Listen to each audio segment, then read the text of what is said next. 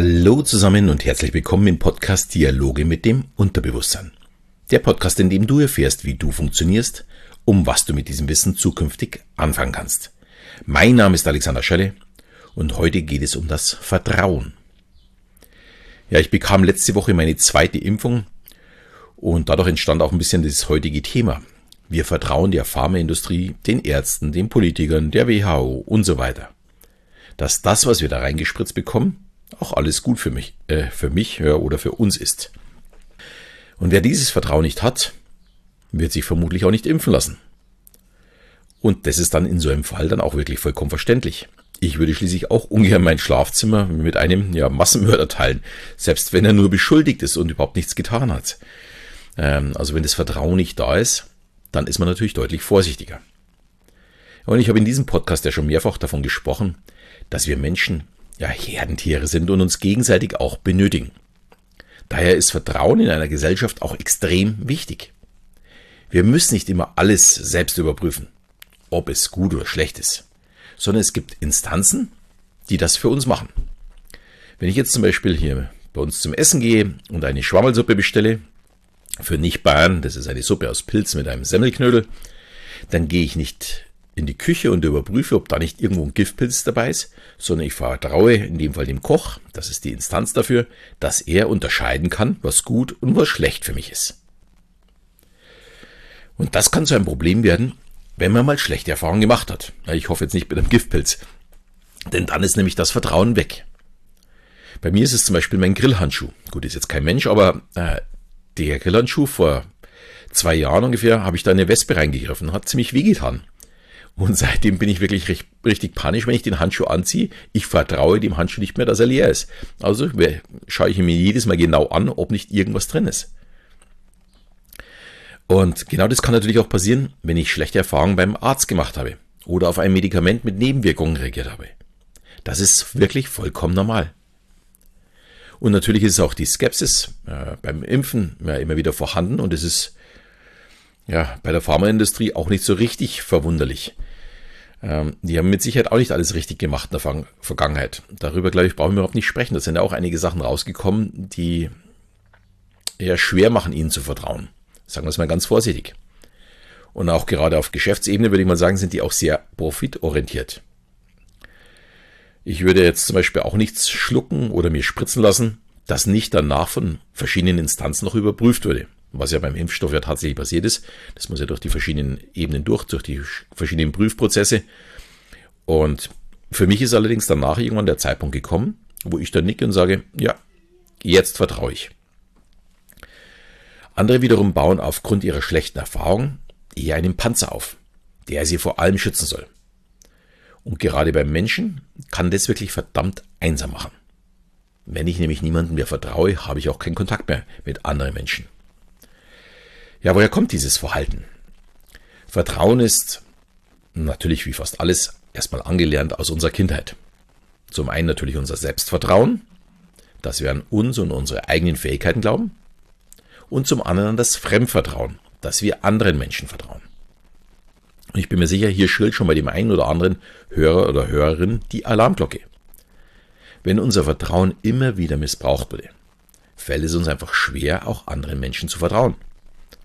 Das ist wie beim Selbstvertrauen. Wenn ich meine Ziele nie geschafft habe oder alles immer nur klein geredet wurde, woher soll denn das Vertrauen in mich selbst kommen? Das ist einfach so nicht möglich. Und wer vertraut, der geht einfach davon aus, dass dies eintritt, was ihm versprochen wurde. Ob das jetzt dann auch tatsächlich so ist, ist natürlich eine ganz andere Sache. Da gibt es eine ganz interessante Studie äh, aus Oxford, 2014 hat man dabei herausgefunden, dass je höher die Intelligenz eines Menschen ist, auch sein Vertrauen höher ist. Und ich kann auch gleich sagen, ich selbst spüre das auch bei Hypnosen oder Coachings. Wer sich nämlich nicht darauf einlässt und mir vertraut, hat es einfach schwerer, zum gewünschten Ergebnis zu kommen.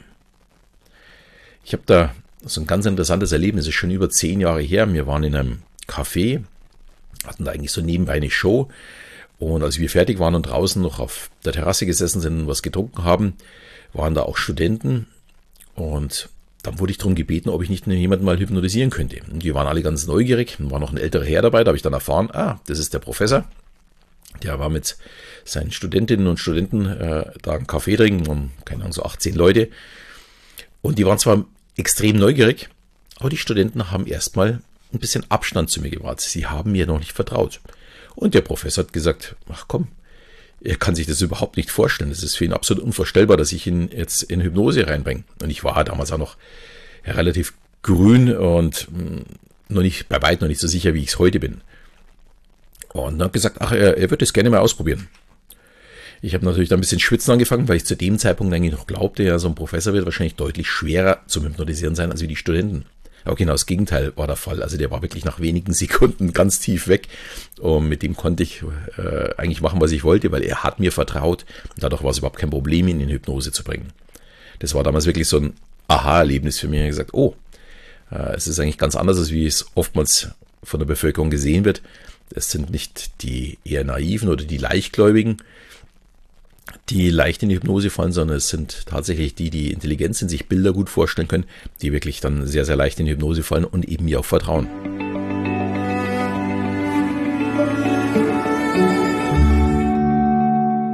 Ja, die Vermutung, was zu diesem Ergebnis führt, dass die eher vertrauen, das ist, dass intelligente Menschen auch eine bessere Menschenkenntnis haben und sich, sie sich dann ja von ihrem Gefühl leiten lassen. Es werden also nicht alle Menschen gleich gesehen, sondern der Ausschlag gegenüber, der ist gut für mich und der eben nicht, der ist halt äh, bei solchen Menschen deutlich größer. Es gibt noch eine andere Studie von der Universität von Kalifornien. Dort stellte man fest, dass sich dieses Vertrauen auch im Geldbeutel zeigt. Wer viel vertraut, verdient bis zu 20 Prozent mehr. Allerdings muss man gleich mal sagen, das fällt am Ende wieder ab. Also das ist eher so ein Mittelweg. Blindes Vertrauen führt nämlich wieder zu einem geringeren Gehalt. Und auf einer Skala von 1 bis 10 war der Idealwert 8. Also wer dann auf 9 oder 10 war, äh, der hat dann schon wieder ein bisschen weniger verdient, als wie der, der auf 8 war. Und wer plus 5 hatte, hatte halt einfach weniger verdient, als wie der, der auf 8 war. Also Vertrauen ist wichtig, weil wir uns dadurch auch viel Zeit sparen mit Überprüfen von Dingen, die anderen gemacht haben, also dieses skeptisch sein. Und ja, weiter hilft natürlich Vertrauen auch dem anderen. Und hier denke ich vor allem an, an alle Eltern, um sich richtig zu entwickeln, müssen wir unseren Kindern auch Vertrauen schenken. Da gibt es eine Studie schon von 1968. Ich weiß, heute habe ich ein bisschen viel Studien, aber das Thema ist wirklich sehr, sehr interessant dazu. Und gerade diese Studie gefällt mir sehr, sehr gut. Schon 1968 haben die äh, Kinder ja, in zwei Klassen eingeteilt. Und äh, in einer Klasse waren angeblich die Besten. Man sagte den Lehrern, es wären die mit den besten Noten, die sich am besten entwickeln, die mit den höchsten IQ. Allerdings muss man gleich sagen, das stimmte gar nicht. Das war eine reine Zufallsauswahl. Also die haben die zwei Klassen getrennt. Ich glaube, ich habe die Geschichte sowieso schon mal erzählt. Und am Ende waren diese Schüler, also die als Beste bezeichnet wurden, am Ende auch die, äh, die die besseren Noten hatten. Und selbst beim IQ-Test hatten die einen 20% höheren Wert als wie die anderen in der Klasse. Und das bei einer Zufallsauswahl. Also das ist die Frage, woran liegt's? Und da sieht man, dass sich Fremd- und Selbstvertrauen auszahlt, weil die Kinder dachten ja auch, sie sind die Besten und natürlich die Lehrer dachten, sie sind die Besten. Also hat man unheimlich äh, Energie reingesetzt, um dass dieses auch bewiesen wird. Und das ist auch ein Problem, das aus meiner Sicht die Politik nicht lösen kann und auch nicht lösen wird, äh, um ja tatsächlich richtig intelligente Kinder zum Beispiel aus finanziell schlechten Schichten gleichzustellen mit Kindern aus Elternhäusern äh, mit finanziell ja, oberen Schichten, äh, wo vielleicht die Kinder gar nicht so intelligent wären. Da ist echt ein ganz großes Problem, das wir nicht wirklich lösen können.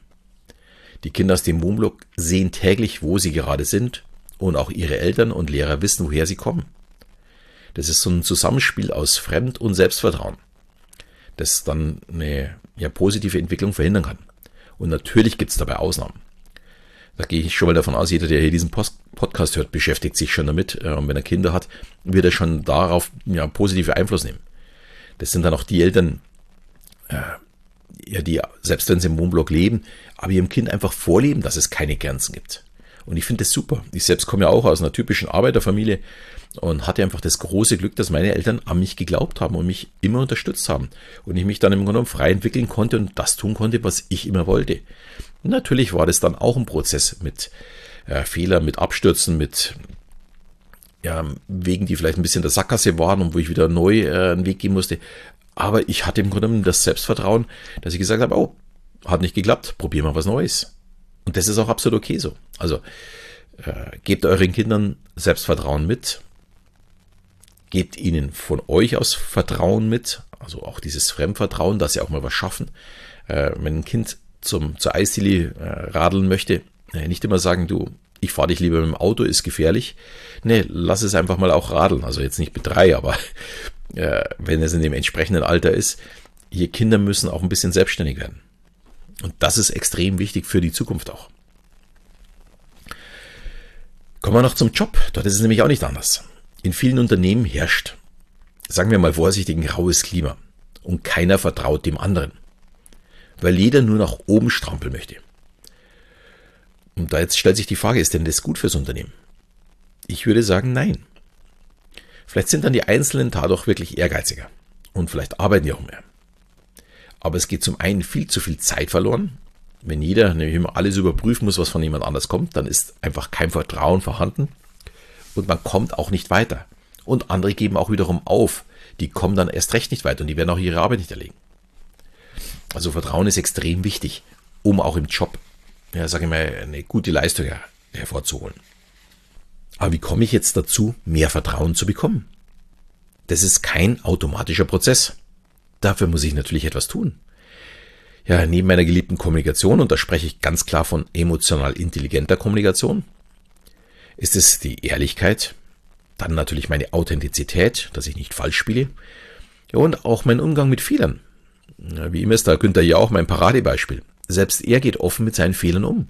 Und ich bin mir sicher, dass ihm sehr viele Menschen ja als vertrauensvoll einschätzen würden. Nichts ist für uns schlimmer, wenn irgend so ein Vogel hintenrum am Ast eines anderen sägt. Das mögen wir nicht. Und es lässt uns auch immer skeptisch sein im Umgang mit so einer Person. Auch wenn es uns gar nicht betroffen hat, dass es nicht unser Ast war. Aber wir wissen, wie er spielt. Ich habe da ein paar so im Hinterkopf. Ja, klar, äh, im Key Account Management, da wird nicht nur mit, mit weißen Flaggen geschwenkt, sondern da wird auch wirklich hart vorgegangen. Da kann ich mich an einige erinnern. Dann weiter ist es natürlich wichtig, wie ich mit anderen Meinungen umgehe. Kann ich sie akzeptieren? Oder bin ich denn äh, gleich der Feind, wenn ich nicht damit umgehen kann? Ich bin da kein großer Freund von irgendeiner Punkteliste. So muss ich es tun und dann wird alles gut. Äh, sei einfach wirklich ehrlich und offen im Umgang mit anderen. Menschlich sein. Ähm, ich finde, das ist so immer die schönste Entwicklung. So kann man mit anderen tatsächlich umgehen, dass es für beide Seiten passt. Und dieses gilt ebenso in der Partnerschaft und beim Erziehen von Kindern. Auch da ist Ehrlichkeit extrem wichtig. Und natürlich am Glauben an den anderen. Und oftmals benötigen wir auch die Unterstützung unseres Partners, um es zu schaffen. Und dann, das gibt dann auch das nötige Vertrauen, um es auch zu schaffen. Ich bin ganz ehrlich, ohne meine Frau wäre ich wahrscheinlich nicht auf der Bühne. Die hält mir auch den Rücken frei. Und die ist ein ganz wichtiger Part in dem, äh, was ich in meinem Leben geschafft habe. Also da bin ich, ich glaube, das ist hier wirklich 50-50. Jeder hat seinen Part in, oder ja seine Rolle in unserer Beziehung oder in unserer Familie. Und so gilt es natürlich auch gegenüber den Kindern. Wir haben den Kindern, glaube ich, es hört sich jetzt ein bisschen komisch an, unterschiedliche Werte nicht. Natürlich haben wir dieselben Werte vermittelt, aber auf unterschiedlichen Wegen. Und ich hoffe, man merkt so ein bisschen, für mich ist das heutige Thema wieder mal wieder eine richtige Herzensangelegenheit. Unsere Gesellschaft äh, driftet einfach immer weiter auseinander. Und das hat eben auch wirklich sehr viel mit Vertrauen zu tun. Und da geht es zum einen natürlich im großen Vertrauen in die Politik, aber auch in die Nachbarn, in die Freunde und selbst in der Familie äh, ist das mittlerweile, ich denke, wirklich schon ein Problem. Nicht in jeder, Gott sei Dank, aber in einigen. Und Vertrauen ist ganz, ganz wichtig. Also lasst uns einfach daran arbeiten und schenken einfach mal den anderen ja, so ein bisschen Vorschussvertrauen auch, um dass wir wieder Vertrauen aufbauen können. Ich hoffe, die Folge hat dir gefallen. Würde mich freuen, wenn du es mit deinen Freunden teilst. Vielleicht braucht da jemand genau diesen Part dieses Vertrauensfindens. Und ja, teile einfach den Podcast. Ich würde mich auf jeden Fall sehr darüber freuen und ich würde mich ebenso über eine 5-Sterne-Bewertung freuen oder eine schöne Rezension. Und in diesem Sinne verabschieden wir wieder bis zum nächsten Mal, wenn es wieder heißt Dialoge mit dem Unterbewusstsein.